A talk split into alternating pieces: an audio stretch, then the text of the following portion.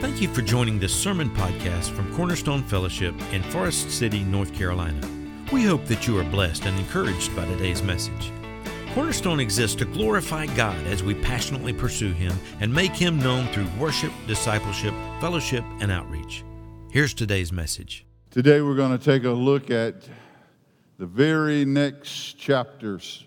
Last week it was Genesis 11. Today we will look at Genesis chapter 12, beginning in verse 1. We'll read through verse 9. Genesis chapter 12. And we'll begin in verse 1. You have to remember where we were last week. We were in Shinar. We were where they were going to build later the tower, or, or the, they built the Tower of Babel, but they would later build the city of Babylon. And Babylon, as an empire, as an anti God power, was born and is alive and well.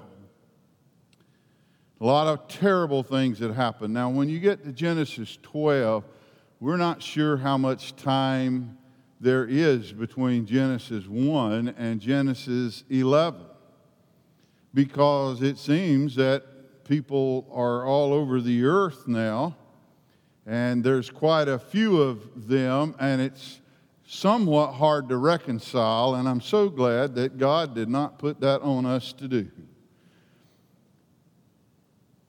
But says, Now the Lord said to Abram, they would have called him Avram. And of course, just so you can sleep tonight, they would have called him Avram because the bait is a begadkefat letter and it doesn't have a dagesh forte in it. Most of you know that, but so it softens the B. Go forth from your country and from your relatives and from your father's house to the land which I will show you. Now you got to remember, Abraham is, he's going to make a long trek. He's going to go out of his way toward the north, and then he will come to the new land that God is going to show him. But he is in what we would call modern day Iraq. He's in a little place called Ur. It's down near the Persian Gulf, but that's where he is. It says, I will make you, in verse 2, a great nation, and I will bless you, and I will make your name great, and you shall be a blessing. And I will bless those who bless you, and the one who curses you I will curse and in you all the families of the earth will be blessed. So Abram or Avram went forth as the Lord had spoken to him, and Lot went with them. And Abraham was, or Abram was 75 years old when he departed from Haran. And Abram took, or Abram took Sarah his wife and Lot his nephew, and all their possessions which they had accumulated, and the persons which they had acquired in Haran, and they set out for the land of Canaan. Thus they came to the land of Canaan, and Abram passed through the land as far as the site of Shechem to the oak of Moreh. Now the Canaanite was then in the land because it reads that way, that oak of Moreh might have been an idol. They certainly made idols out of oaks. They made these tall wooden uh, sort of structures. They were very pagan, uh, very sexualized. It was a horrendous culture where Abram is, has, is now, and it says, Now the Canaanite was then in the land. And the Lord appeared to Abram and said, To your descendants I give this land. So he built an altar there to the Lord who had appeared to him. And he proceeded from there to the mountain on the east of Bethel and pitched his tent with Bethel on the west. That means house of God. And Ai on the east. That means destruction. And there he built an altar to the Lord and called upon the name of the Lord.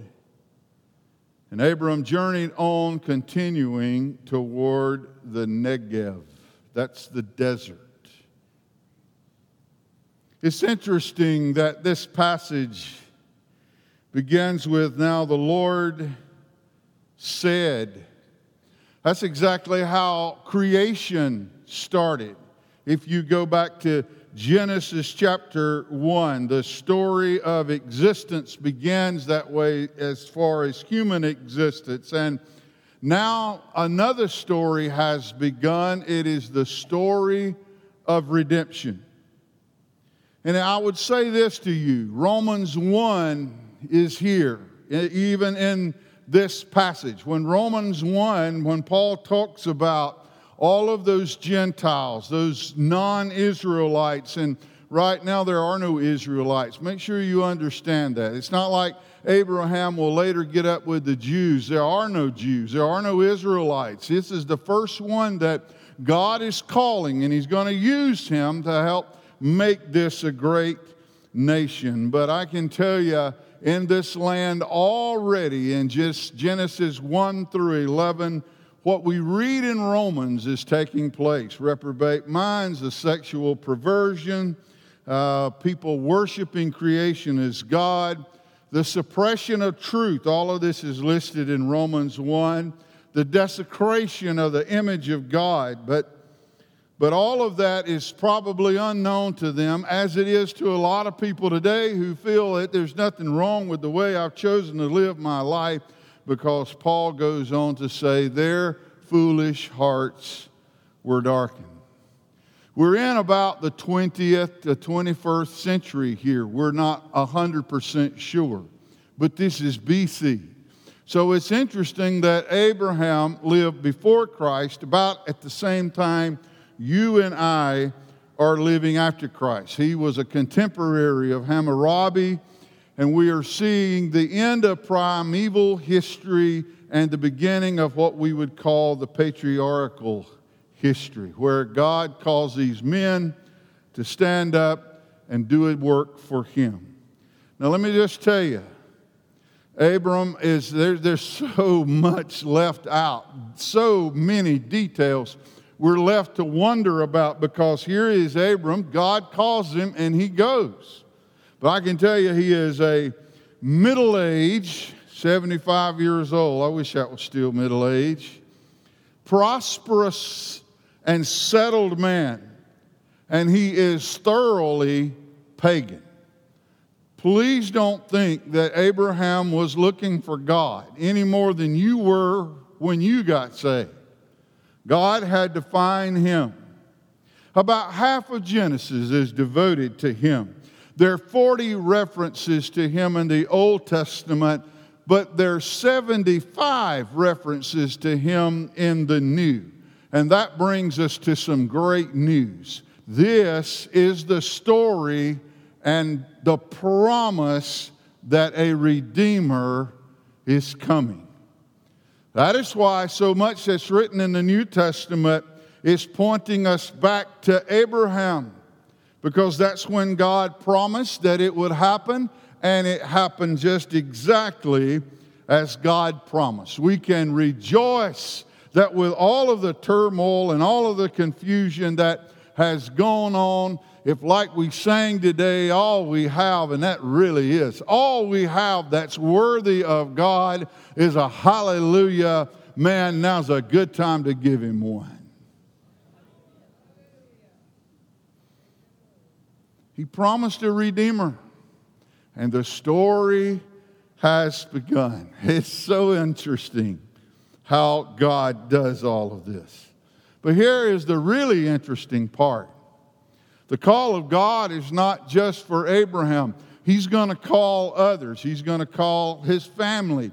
Sarah will be involved. He will have a special call for Isaac. He will have a special call for Jacob and, and Jacob's sons and, and on down the line. And he has also got a special call for you and for me.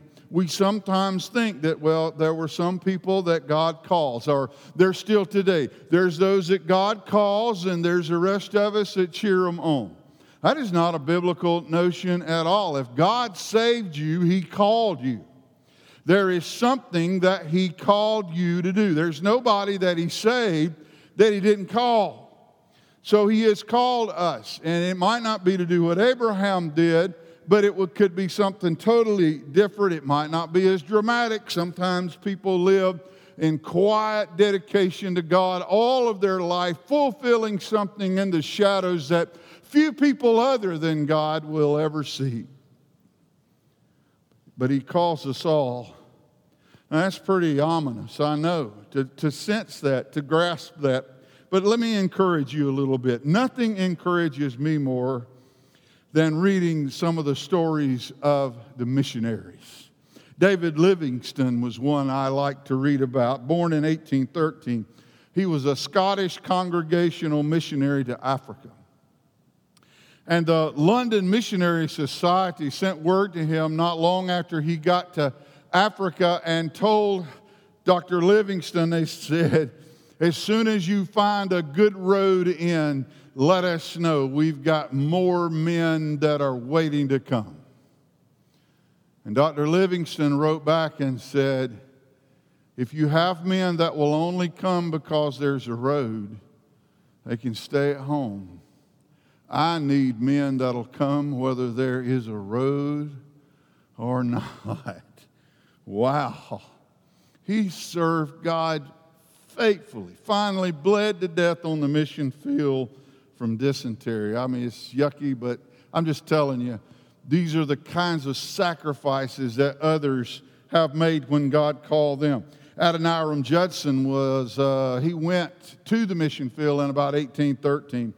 He endured the relentless heat of Burma. Uh, this is in Asia. He went 18 years without ever even taking a break, and he went six years before he had a single convert, but he was faithful, faithful to his God. Another one's just J. Hudson Taylor. Hudson Taylor was born in 1832. He spent 54 years of his life in China. The society that he began was responsible for bringing 800 missionaries to the country, started 125 schools, and all of this directly that we know of resulted in at least 20,000 Christian conversions. We might say, how do these people do it? How in the world do you do that? I think that Hudson Taylor gives us a little insight into that. One of my favorite quotes by him is this. I want to read it to you, man.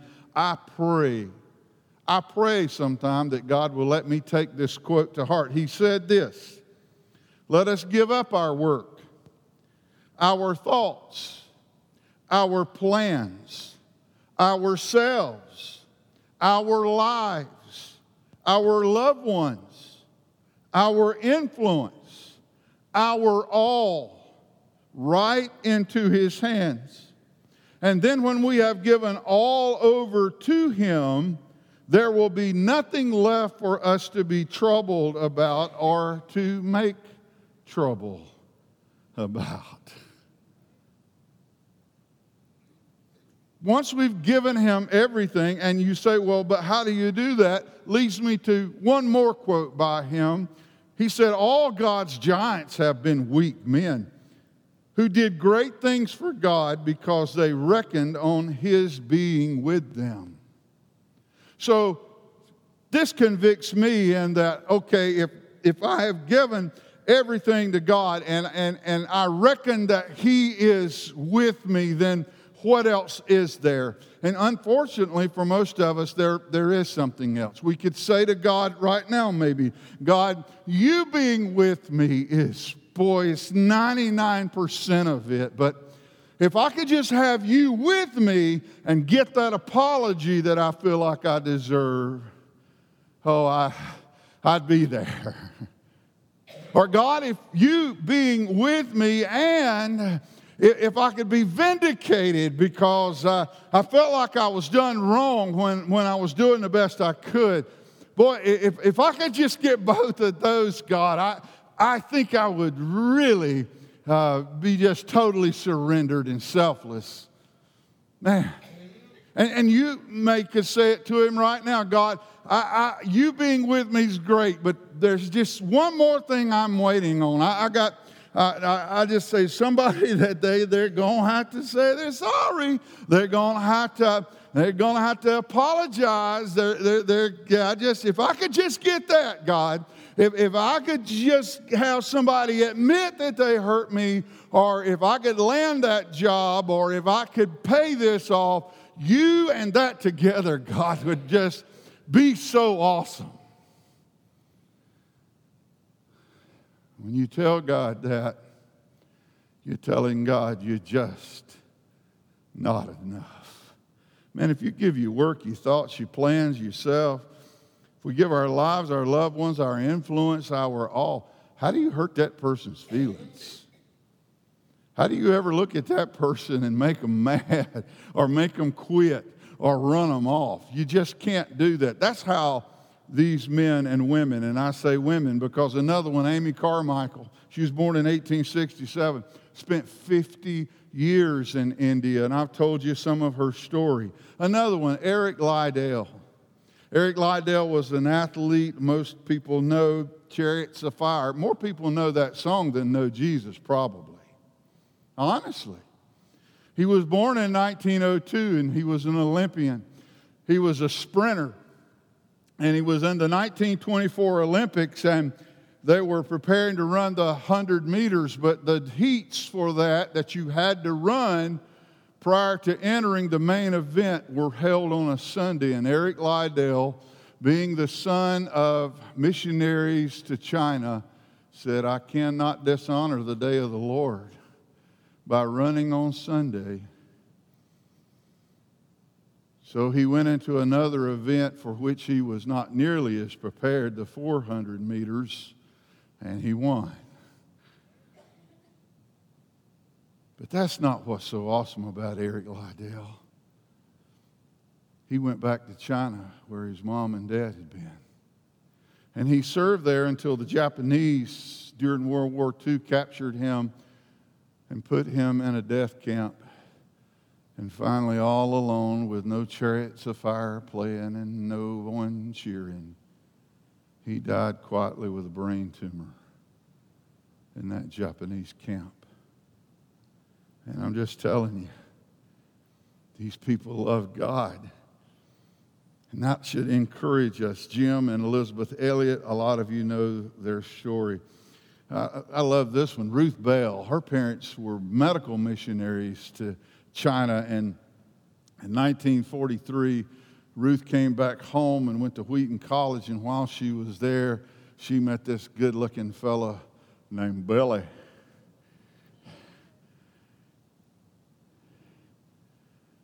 The rest of that story is history. She became Ruth Bell Graham.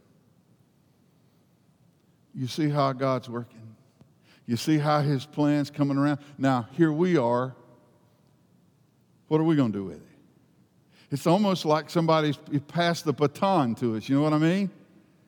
What are we going to do with it?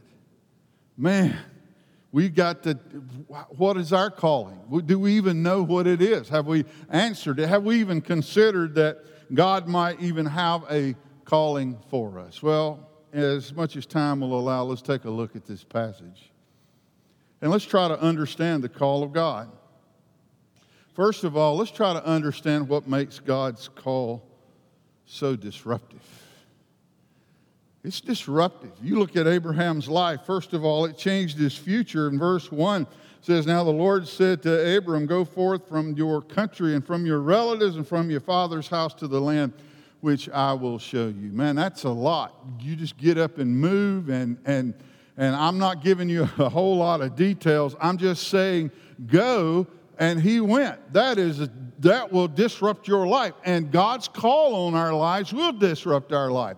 Sometimes I think we almost sort of, to a default, kind of uh, weed out everything that, that won't work with our schedule. I, I, was wanting to, you know, go on that trip, but I had to work, and and and and, and I was wanting to, you know, I, I thought about going somewhere and being a missionary, but you know, man, I got I got bills, I got I, I got family here. Man, I want to tell you, you need to expect that when God calls you, it will disrupt your life.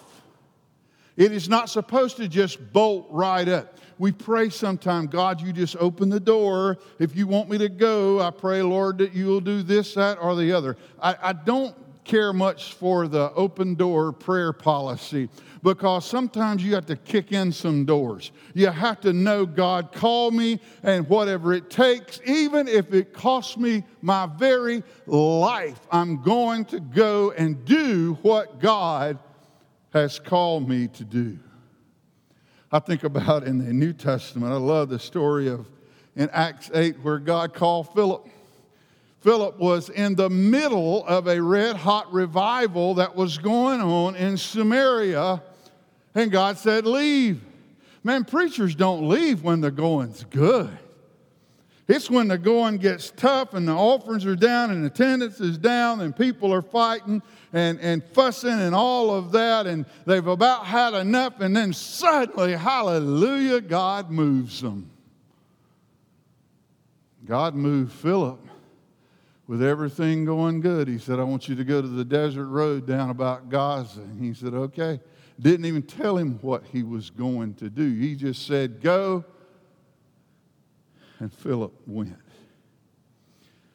Of course, Abraham made the roll call of faith, and in Hebrews 11, it says there in Hebrews 11 8 that he went out not even knowing where he was going.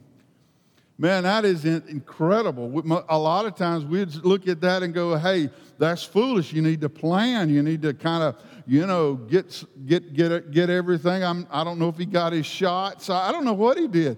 Uh, sometimes we think, boy, you know, all of that is just foolish. That's, that's just crazy. God doesn't expect that. I'm telling you, God expected that from a ton of people in the Bible.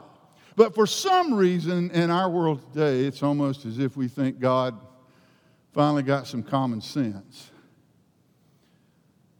and quit calling people all over to nation. Quit sending people away from their families Quit dividing us from our loved ones. Quit ending careers early. Well, I'm afraid that's probably not true. He's going to send him from Ur to Cana.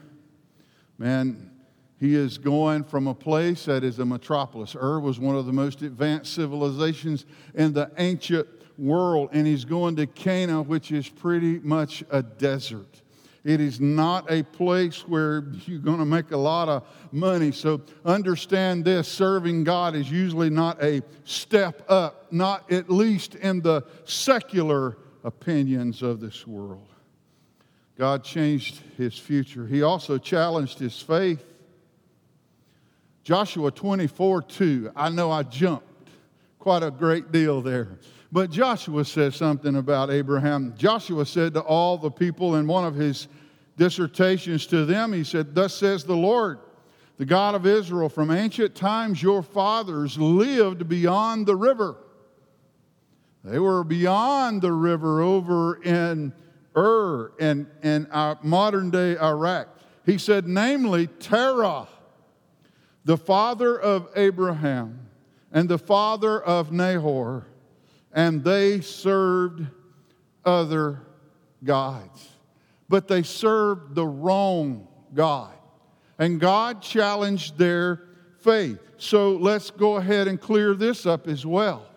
If we're sitting around not going, not answering the call because we feel like, well, the world kind of already has their faith and there are lots of paths, but they all lead up the same mountain. People love to say that if they're pagan universalists because it is like just all religions are okay. It's the Oprah Winfrey theology of our day. God called him to forsake his gods. You serve the wrong God.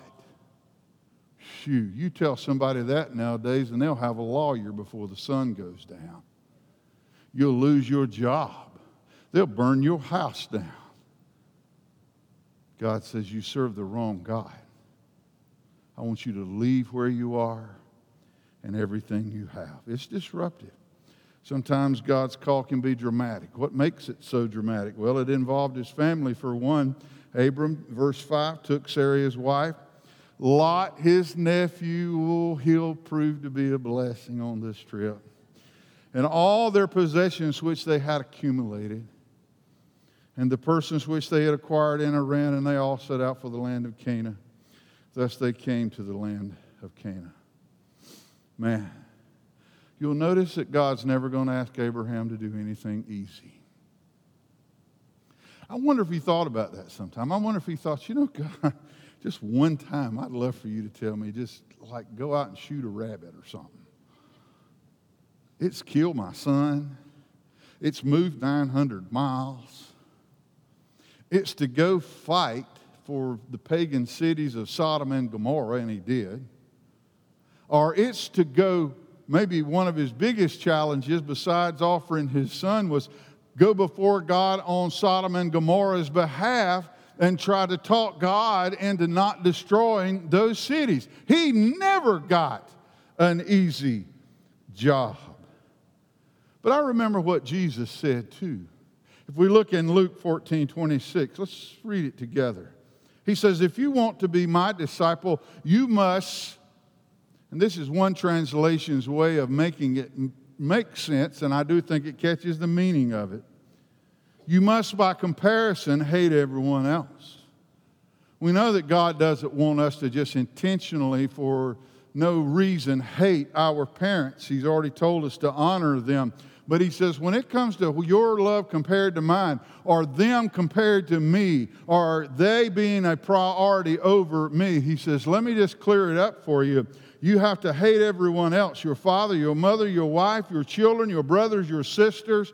And this is why we know that this is what he said. He says, Yes, even your own life. If you love your own life and you're pretty carried away with who you are and you're fairly impressed with uh, all of your achievements, it'll be tough for you on the mission field, friend. It'll be tough. Not a lot of accolades there. Yes, even your own life, otherwise, you can't be my disciple. Matthew 10 37, another passage. He who loves father and mother more than me is not worthy of me, and he who loves son or daughter more than me is not worthy of me. And he who does not take his cross and follow after me is not worthy of me. And he who has found his life will lose it, and he who has lost his life for my sake will find it. I promise you, in our world today, they may sit quietly because they know you're reading it from Scripture, but inside their heart, it is just ripping them apart because they just can't believe that Jesus would ever say anything like that. He can, and he did. Family, it also involved his finances. We were probably doing good that we got there, right? Verse 5 Abram to- looked at, uh, took Sarah his wife and Lot his nephew and all their possessions that they had accumulated. Now, this is kind of weird. He does take his possessions with him, but it'd be like being in the middle of the Sahara Desert and finding a billion dollars. Yeehaw. What are you going to do with it? It's sort of like those people, you know, that get caught out in the Arctic or somewhere and they wind up burning money to keep warm. That's the most valuable thing you could probably do with it. He has lots of money, but Abraham's going to a place where there's nowhere to spend it.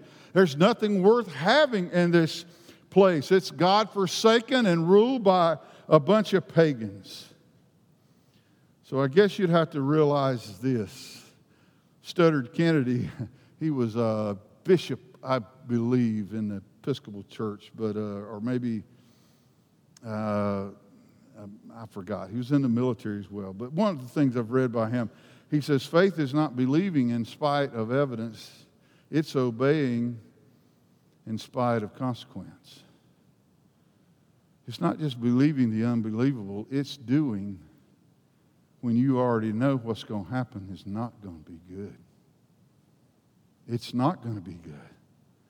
It's disruptive, it's dramatic. The call of God is also very demanding. It demands, number one, submission. So Abram went forth as the Lord had spoken to him. Man, I'm just telling you, I know I keep stopping, but I think we just read it too quickly. Here is a pagan in the middle of a pagan land, in the middle of a place that's already made him rich, and he's got his whole life kind of settled out. I mean, the 401k is rocking and, and, and everything is running smoothly. And then all of a sudden, God comes along and says, Get up and get out and get out now. It's incredible. Someone has said, We are not saved, though, by making promises to God. We are saved by believing the promises He has made to us. That's an important truth. We better read it again. We are not saved by making promises to God. I think some people think that's how they're saved. I promise God I'm going to quit drinking so much. I promise God I'm going to quit cursing. I promise God I'm going to quit sleeping around. I promise God if you just won't send me to hell, God, I'll try to stop cussing so much. Or I promise this, or I promise I'll get in church, or whatever. That is not how you get saved. You don't convince God that you are worthy of being saved. It's when you stop making promises to God and you start believing the ones He's made to you. And I'll say this as well it's not faith in a plan either, it's faith in a person. And let me explain that. That's not just a cliche, catchy phrase. Do you know most of God's plans are too outrageous to believe in? Really, you have to trust Him. When he walks up with a bag of lunch with five loaves and two fish, you're going to go, oh, I, I, can see if we divide that. And everybody, you know, I mean, we all need to be on a diet anyway. Some are going carb free, they won't want the bread. If you told me, yeah, I, I, that's a great plan, you don't believe that's a great plan. That's the dumbest plan you've ever heard in your life. Five loaves and two fish, and you got 5,000 people you got to feed. There's no way you can believe in that plan. That's why God always does them like that. He doesn't want you trusting in a plan, He wants you trusting in Him. Wants you trusting in Him. Walk on water. You believe in that plan? Man, I'm going to tell you, you get really wet. You get, you, that's, you get baptized like Baptists do it, baby. When you start believing in that plan. I just walk on water. I got faith. I got faith, God, I can do it. It wasn't when Peter took his eyes off Peter that he went under. It was when he took his eyes off Jesus. That's when he went under. He went ahead and let Lazarus die first. You know, he was a long ways off, and if you do the timeline and do know how far long it took him to get to Bethany, it means that in the last conversation that Jesus had with his disciples before they left, Jesus knew he was already dead. Now, we're going to go raising the dead. I got news for you, friend. That's not a good plan I'm going to be able to believe in. Really? I mean, if we're going to head to Crows and say we're going to bring one out, save room in the car, he's riding back with us. I, am just telling you right now, I can tell you whatever you want to hear, and I can tell you, amen, yeah, we're going to do that. There's no way I'm going to believe in that. Jesus likes that. He says, I want you to believe in me. I want you to believe in me. And you have to keep your eyes on him. Amy Carmichael would have probably left when she got to the point that she was bedridden sick.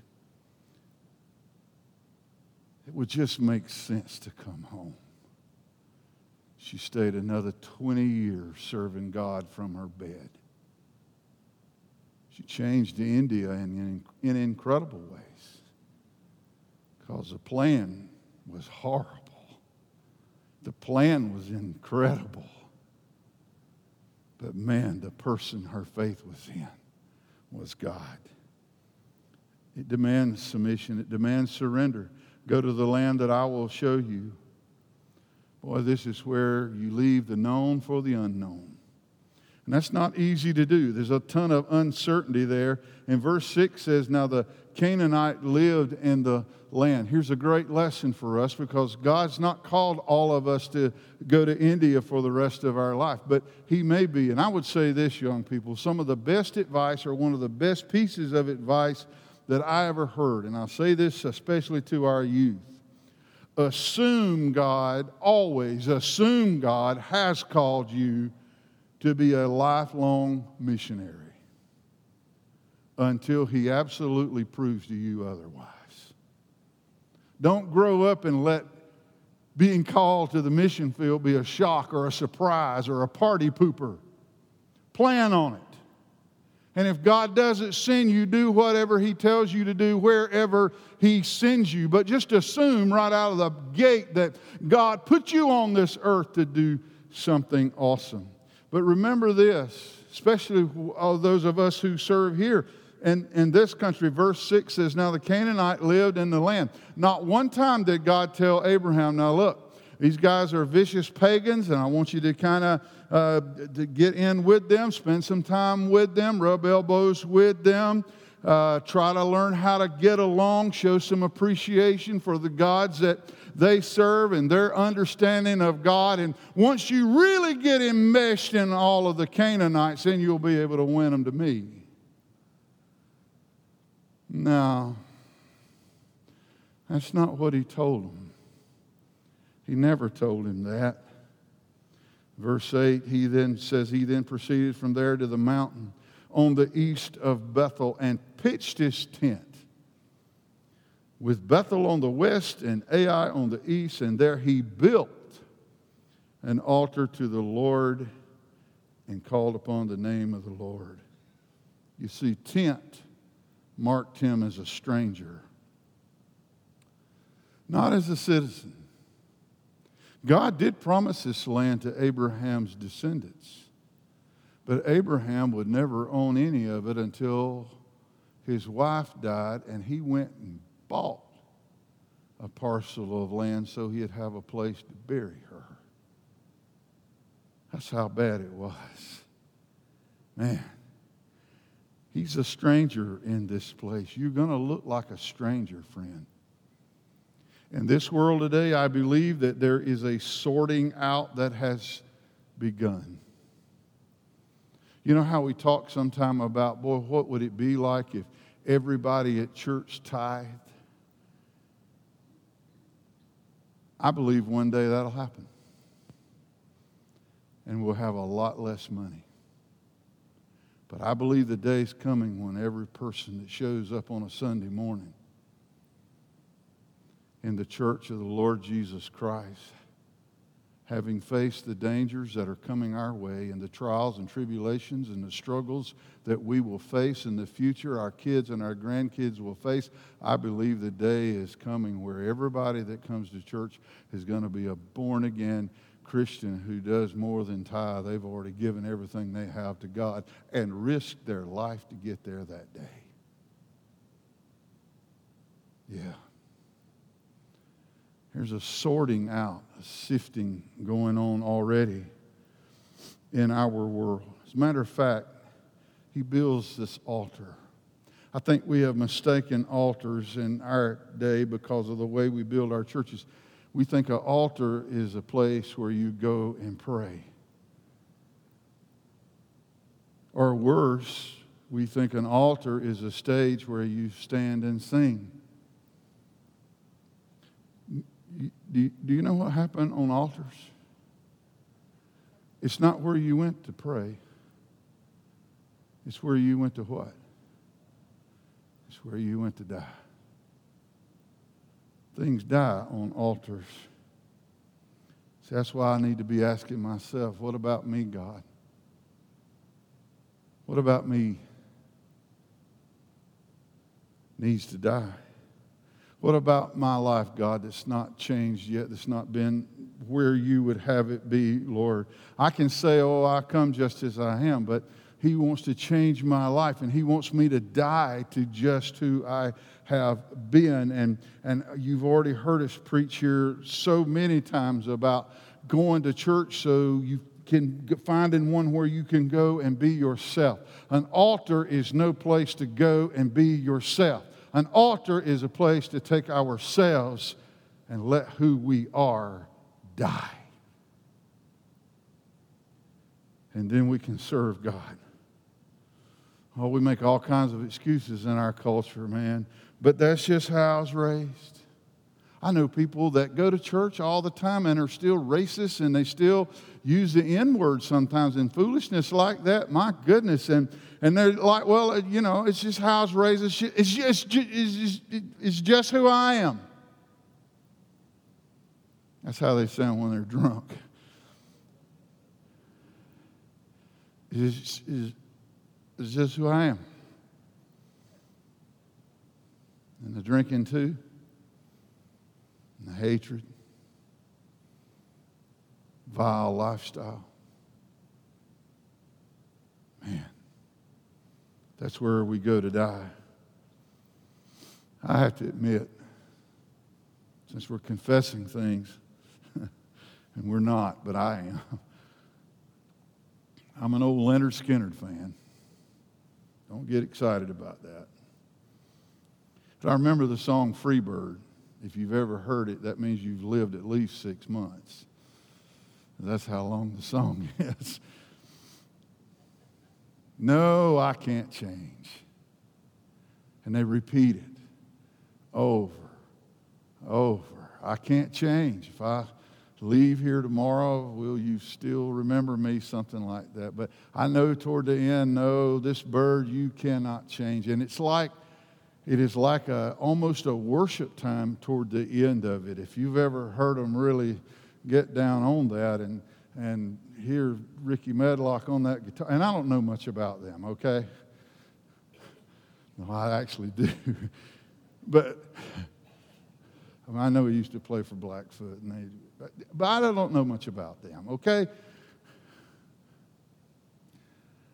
But if you ever hear them, it's just, I can't change. And, and, we like that kind of stuff. It's that rebellion. It's put to words what people's feelings are. If you learn how to do that, you'll have a lot of hit songs. If you'll put to words and music what people want to say from their heart. That's why rap, gangsta rap, is that still the name for it? Boy, I'm so behind. That's why it's so popular it cannot be popular because it merits as music. But it lets people say whatever they want to say, be nasty as they want to be, say big, ugly words. It's just a song. That way your kids can look at you and go, well, I just listen to the music. See, we used to tell our parents that when Lynyrd Skynyrd was playing. You can't tell your parents, well, I just listen for the music. There's no music. I am saying, though, that in our world, as human beings, we pride ourselves in being unchangeable. Well, let me just say this demands submission. This call is demanding because it also demands some separation. Warren Wiersbe says about this passage, he says, Whatever you bring with you from the old life into the new is likely to create problems, and it usually does. Usually does. Lot will create a ton of problems for Abraham. Abraham's got his father with him. He's going to have to go way north before he starts turning south but to, deal with all of that, and then his dad will die and he'll move on. But Jesus said something, and I, am going to wrap it up here in a moment. Jesus said something in Luke 9. 957 says, As they were going along the road, someone said to him, I will follow you wherever you go. And Jesus said to him, The foxes have holes, and the birds of the air have nests, but the Son of Man has nowhere to lay his head. If you're going to follow me, I, I didn't come to, to cure homelessness. I, come to, I came to cause it if you follow me. He said to another, Jesus said to him, Hey, you follow me. But he said, Lord, permit me first. He could have stopped right there. He had already said enough. Lord, permit me first to go and bury my father. But he said to him, Let the dead bury their own dead. But as for you, go and proclaim everywhere the kingdom of God. Our world today just doesn't believe that Jesus ever said or ever would say anything like that. Another also said, I will follow you, Lord, but first permit me to say goodbye to those at home. And Jesus said to him, No one, after putting his hand to the plow and looking back, is fit for the kingdom of God. Last of all, and as we close, it's disruptive, it's dramatic, it's demanding, but it can be desirable. Two quick things. One, we get to experience God's promises. You know, the land was never Abraham's.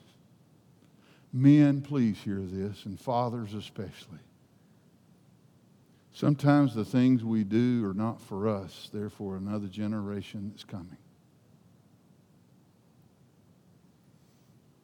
That's why I think our children's ministries and our youth ministries are so important. That's why it's so important that you and I, who aren't youth ministers or youth, that we give and we give sacrificially because that's what makes these kinds of things happen. And I don't know if I'm letting the cat out of the bag or not, but man, yesterday at the yard sale, we made $2,500. Is that right? $2,500 at a yard sale. Did you hear that? Yeah. Praise the Lord. I've been high fiving, but everybody just slaps me in the face when I try to do it. But it's a cool thing. That's awesome that God did that. Some of the things we do is for another generation. It's not necessarily going to bring great uh, prosperity or great blessings or see great results maybe in our own lifetime.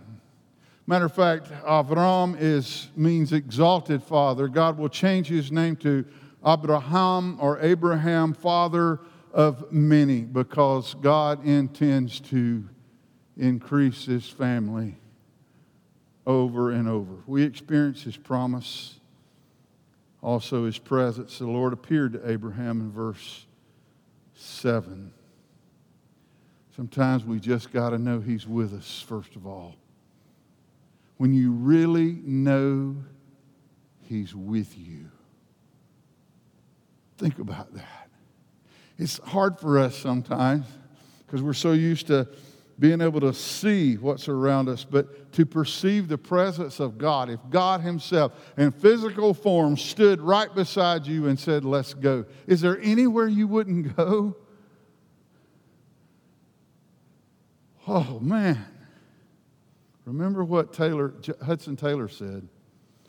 All giants have been weak men who did great things for God because they reckoned that He was with them.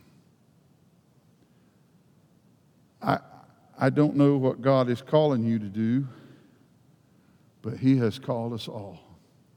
And I admit it's easier for me. I, I, I'm, I'm going to be honest with you about it. I, I knew what God was calling me to do. Yeah, I, I left my family behind, but I only moved one state away. I, I've been in North Carolina ever since I've been in the ministry. I never made sacrifices like these saints of old have. And sometimes I should have. I failed God in that so many times, but I know that God has called me to preach, and I know it's, it's clear to me that that's been easily definable for me, but I know if you're sitting here and you're like, man, I work 40 hours a week, Pastor Mike, what are you talking about?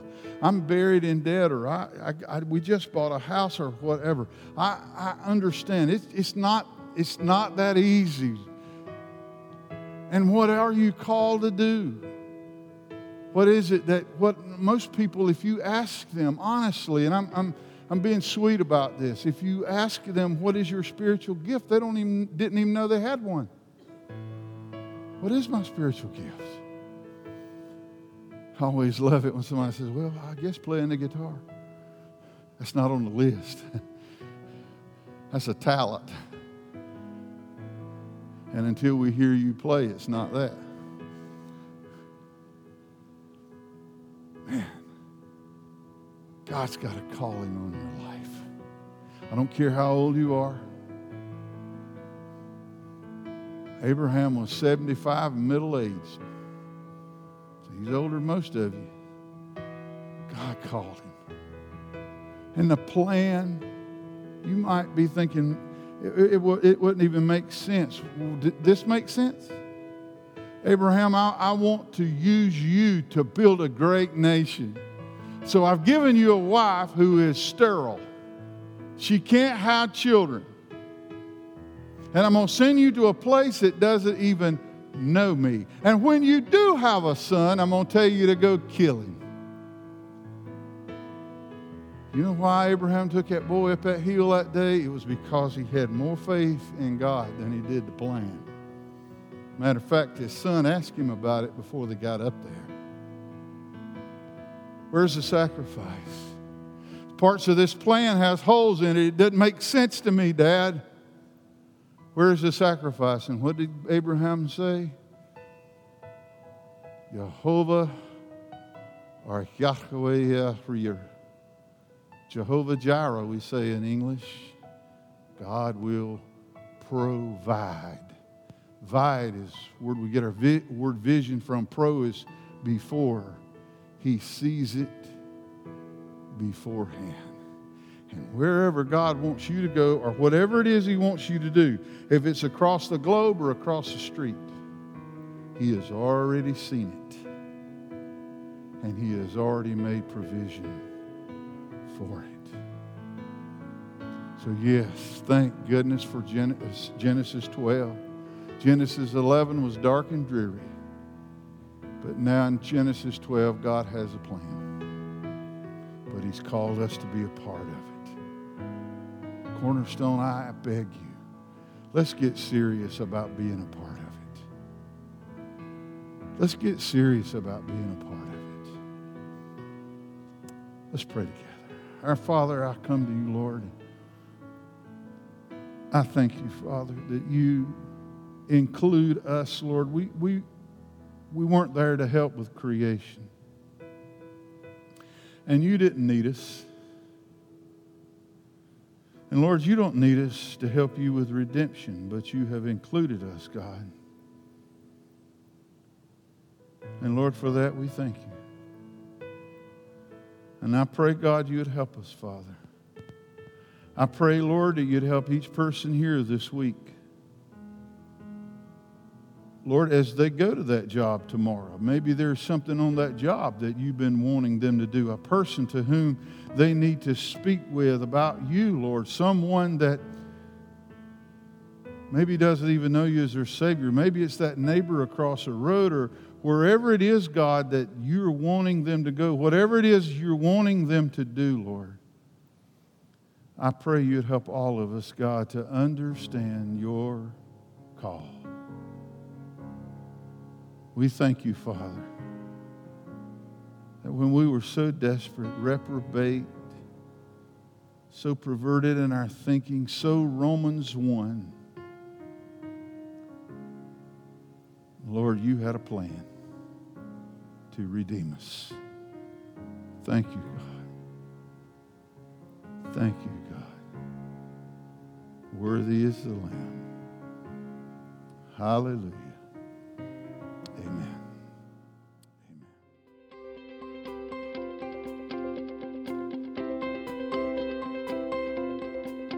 Amen. Thank you for joining us today.